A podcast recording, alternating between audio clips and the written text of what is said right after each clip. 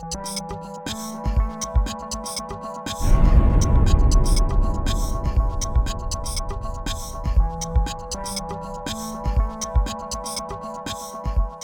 want to talk to you about is, I think, one of the fundamental questions of astronomy, which is whether we're in a special place in the universe.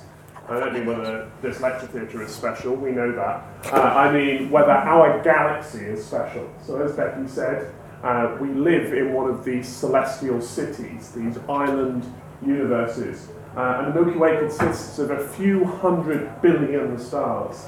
And this, which was the winner of the Astrophotographer of the Year competition last year, um, is a beautiful view of our own Milky Way. It's actually, this is from the southern hemisphere, and you can see you've got these stars here, um, and then you've got these dark bands of dust from which new stars are forming. And I don't know if you can see it, uh, but if you're in the southern hemisphere, this arrangement is often called the emu.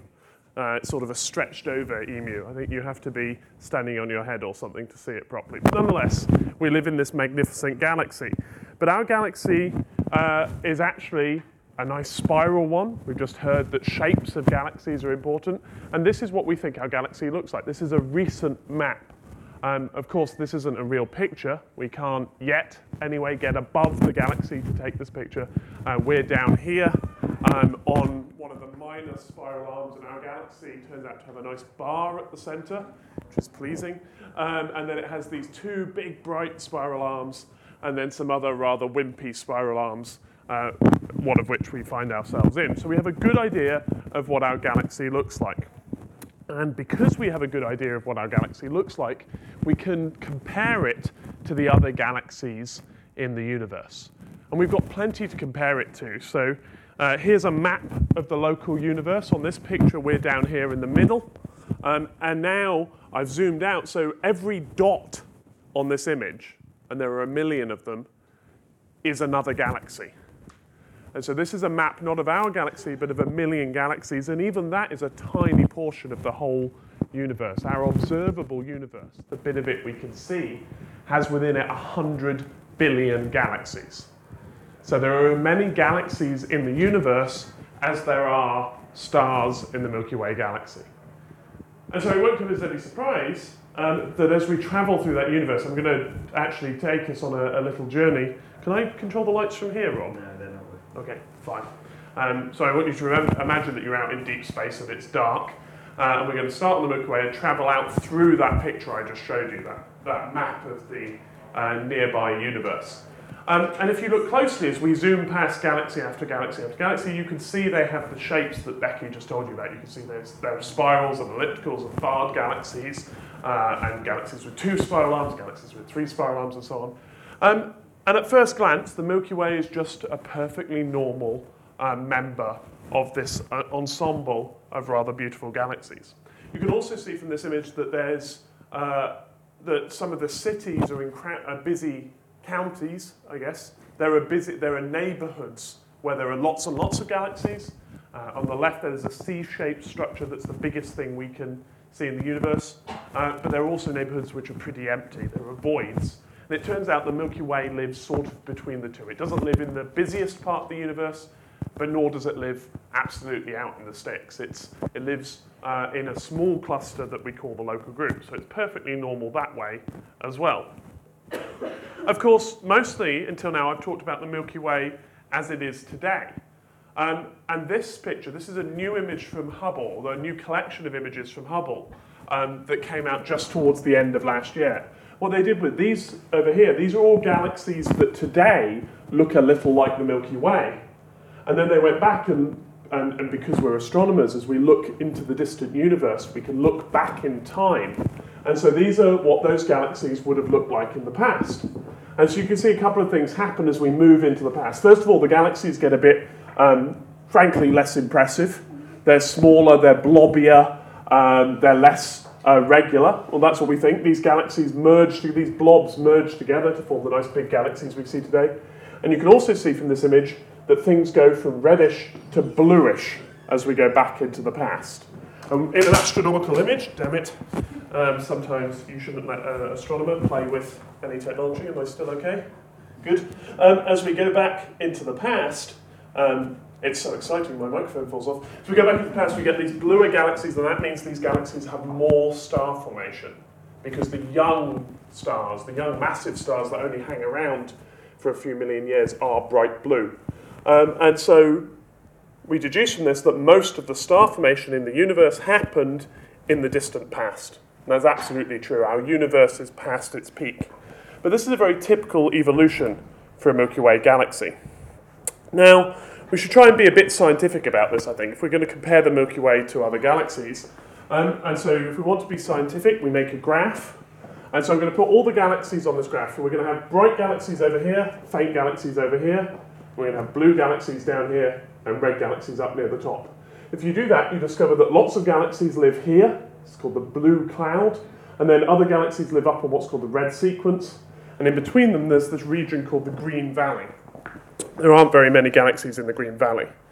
And you can think about how galaxies move around on that picture. So, for example, this is a computer simulation of the future of the Milky Way galaxy. And what's going to happen to the Milky Way um, is that in a few billion years' time, it's going to collide with one of the other big galaxies in our local group. It's going to collide with the Andromeda galaxy, which is sort of ominously in the bottom left at the minute. We've got a clock in the bottom right, and we're not quite sure on the timing, but in something like 4 billion years' time, these two galaxies are going to collide with each other. Now, one remarkable thing about this is it looks both beautiful and violent, um, but there's enough space between the stars that in a collision like this, no two stars will collide. You can have two galaxies colliding like this, but without and, and they'll go on and form a big blobby elliptical galaxy, but no stars will collide. So let's think about what that will have done on our diagram. Well, if the Milky Way was here before, it will have turned, uh, the galaxy will have collided, it will have doubled its size, so it will move a little bit to the right, it will become bigger. Um, but also, the other thing that happens is that all of the gas gets used up in star formation. I know it's exciting. All of the gas will get used up in star formation, and it will briefly become bluer, uh, and then those stars will die and it will go down uh, to be a nice red galaxy in the top red of this diagram. And indeed, we see it in the minute, it's on the green bit of this diagram. It's just actually, it lies, um, the Milky Way currently lies just about here. And what's interesting about that is that's a special place in this diagram. It's a place where things like this often happen. This is the center of a galaxy called M87. And this is a galaxy that lives at the middle uh, of a big cluster of galaxies. Um, and what's happening in M87 is that the giant black hole that lives at its center is feeding on a lot of gas. And as material spirals down onto the black hole, it heats up and it can drive these jets. This is material moving at 99% of the speed of light, moving, uh, thrown out by the physics of accretion onto a black hole. And this is something that happens to all galaxies. And so the question is is this happening to our galaxy right now? Well, we can take a close look at the centre of our galaxy. Um, and this, these are stars, indeed, near the centre of our galaxy. I hope they're going to move, yes. Uh, the date is in the top left, so this is about 10 years worth of data. Let's play that again. Um, and what you can see here is that the stars appear to orbit something. They're orbiting something invisible. And because we know how massive the stars are, we can work out how massive the thing that they're orbiting is. And it turns out that that thing in the center of our galaxy must be about 3 million times the mass of the Sun. It also must be much smaller than the orbit of Neptune. So something that massive and that small has to be a black hole. And so this is the best evidence we have anywhere in the universe for a black hole living in the center of our, or best evidence we have in the universe for a black hole, the best evidence we have for a black hole living in the center of our galaxy. If I show you that's a, a representation of the results, here's the real images.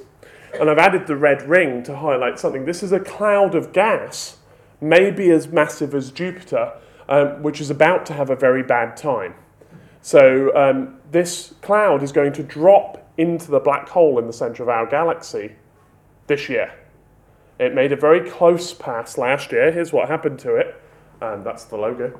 Um, so the black hole's to the top right here, and what you can see here is this is an image of that gas being stretched out as it got very close to the black hole and disrupted by the gravity of the black hole. And this will fall in during the next year. It's going to be the first time that we've seen something drop into a massive black hole. It's very exciting.